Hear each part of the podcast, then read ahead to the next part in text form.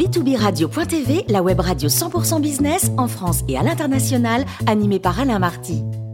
Bonjour à toutes et à tous, bienvenue à bord de B2B Radio. Vous êtes 49 000 dirigeants d'entreprise abonnés à nos podcasts et on vous remercie d'être toujours plus nombreux à les écouter chaque semaine. Aujourd'hui, nous avons le grand plaisir de retrouver Didier Lamouche, grand industriel français des industries technologiques. Bonjour Didier. Bonjour Alain. Alors Didier, en France, on n'a pas de pétrole, mais on a des idées. Euh, ça sent le, slogan connu et couru. Oui, Personne n'a oublié ce slogan inventé, euh, certains s'en souviennent, dans les années 70 en fait, à l'époque du premier choc pétrolier et en fait qui a traversé les, dernières décennies pour euh, résonner encore aujourd'hui dans la mémoire collective.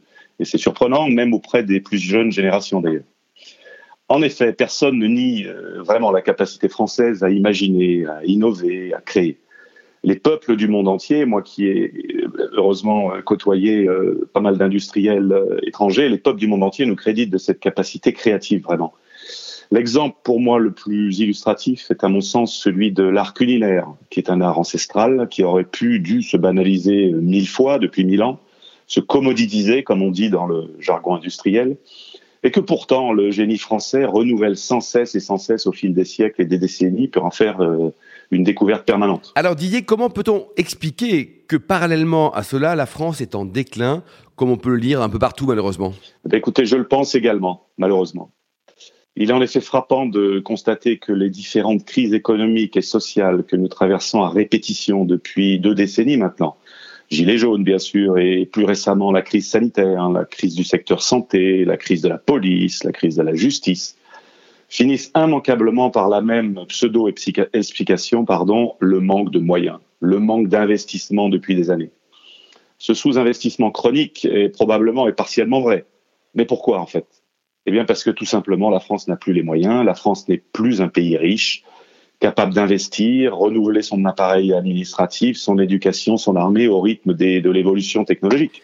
Et selon vous, Didier, c'est un sentiment ou une réalité?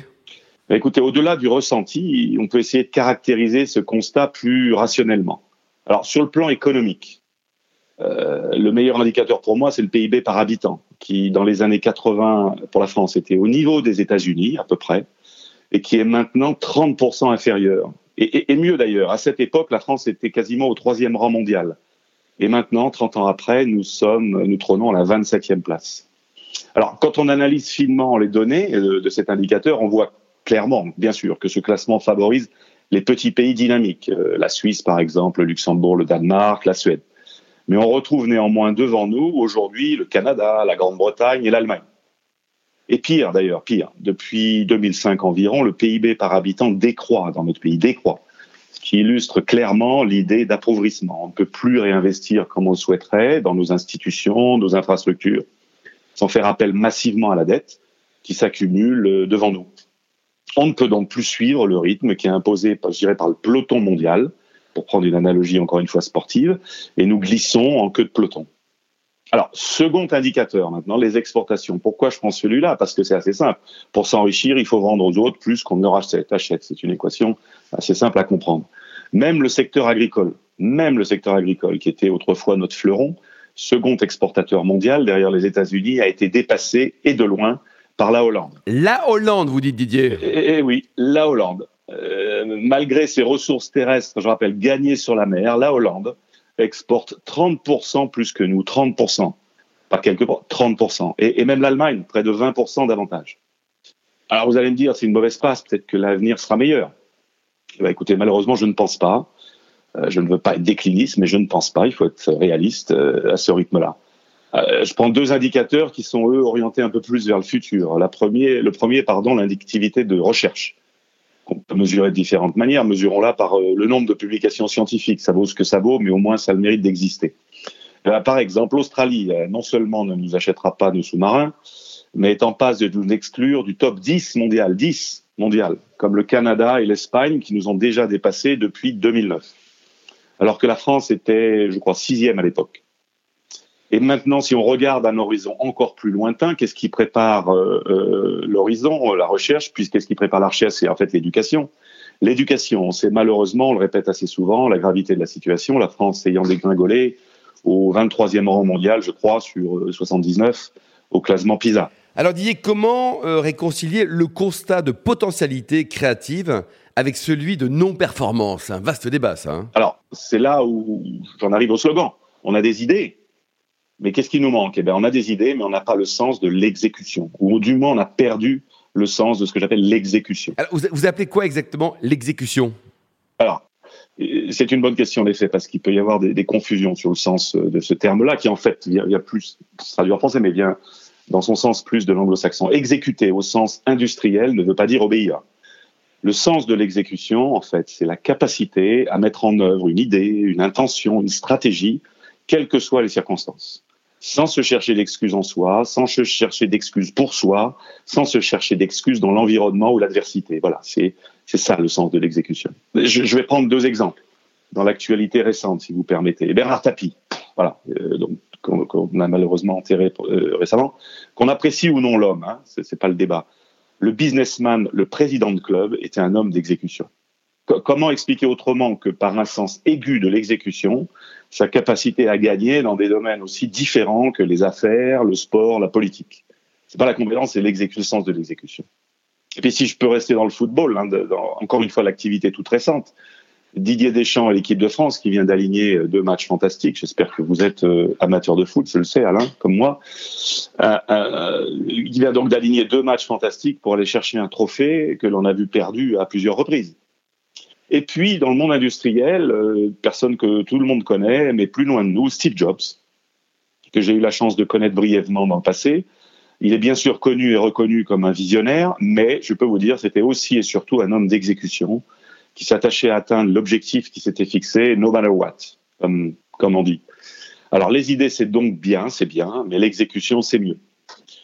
Donc je pense personnellement qu'au-delà de toutes les explications superficielles de notre déclin, la bonne, la raison profonde, c'est la perte du sens de l'exécution. D'accord Didier, mais, mais quelles en sont les causes? On a pourtant réussi à faire de grandes choses dans le passé. Tout à fait, tout à fait. On a su réaliser de grandes choses. Je ne reviens pas sur l'histoire et les hommes célèbres, De Gaulle, Napoléon, euh, plus près de nous l'indépendance énergétique, qui a été gagnée par l'exécution du programme nucléaire sur une durée de 20 ans. Dans le domaine du transport, de TGB, pardon, TGV avec Airbus, qui sont de grandes réussites de longue haleine, donc qui, montrent un sens de l'exécution profond. Mais clairement, depuis 20 ans, je pense que quatre facteurs, les anglo-saxons diraient quatre routes causes, sont à mon sens à l'origine du déclin de notre pays. La première, euh, c'est l'érosion, voire la perte, euh, la perte du goût de l'effort. Euh, pour aller au combat, pour se faire mal, pour avoir le sens de l'exécution, il faut donc se faire mal. Quand vous expliquez à la fin des années 90, début des années 2000 à toute une génération, voire deux, qu'on peut gagner autant d'argent, qu'on peut vivre aussi bien en travaillant moins. Oui, donc, donc là, Didier, vous parlez des 35 heures, disons-le. c'est ça, c'est ça, bien sûr. Imaginez, euh, imaginez alors, le mot RTT. RTT est passé dans le domaine public. Chez les anglo-saxons, chez nous d'ailleurs aussi, c'est iPhone, c'est Netflix, c'est voilà. Nous, c'est RTT. Alors quand vous quand vous quand vous instillez insidieusement dans l'inconscient collectif de plusieurs générations que travailler moins, ce n'est pas grave, et eh ben vous dévalorisez la valeur travail. Et donc vous ne donnez plus envie aux gens de se faire mal. Et, quand en plus vous faites ça dans le mauvais timing, hein, c'est au moment de la mondialisation qui est apparue au début des années 2000, ou au contraire il faut monter sur les pédales et aller plus vite. Euh, quand vous faites ça au moment de la montée de la puissance de, en puissance de la Chine, eh ben, l'effet est dévastateur à long terme parce que c'est une lame de fond. Voilà. Alors la deuxième cause, euh, la centralisation, je pense. Ça, c'est culturel. La France a depuis deux siècles, voire plus, une culture jacobine de centralisation. On vous apprend euh, dans les entreprises, en fait, qu'il faut certes une stratégie forte définie en centrale, contrôlée centralement, mais une exécution décentralisée. On appelle ça, encore une fois, excusez mon terme anglo-saxon, mais l'empowerment. Donner la direction en centrale, aligner, puis ensuite déléguer, exécuter en local, mais bien sûr tout en contrôlant régulièrement. Deux autres raisons, mon cher Didier?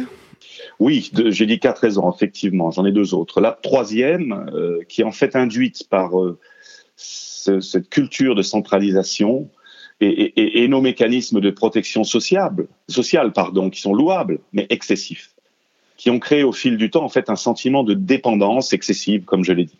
Quoi qu'il arrive, l'État nous protégera. Dès que j'ai un problème, dès que les choses ne se passent pas comme prévu, j'en appelle à l'État. La solidarité, bien sûr, qui est indispensable, j'en conviens, pour souder une nation, est devenue en fait dépendance. dans tous les secteurs, dans tous les secteurs. Euh, euh, prenez une fermeture d'usine, que fait l'État? Ah, des intempéries, que fait l'État? La crise sanitaire, bon, là je conçois que je, bien sûr je force un peu le trait, mais je, je, je le fais à dessein pour bien être compris. C'est crise sanitaire, quoi qu'il en coûte.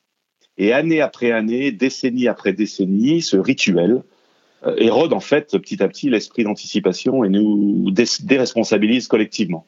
Vous aviez, Didier, évoqué quatre raisons. Oui, c'est ça, vous suivez très bien, très bien, très bien.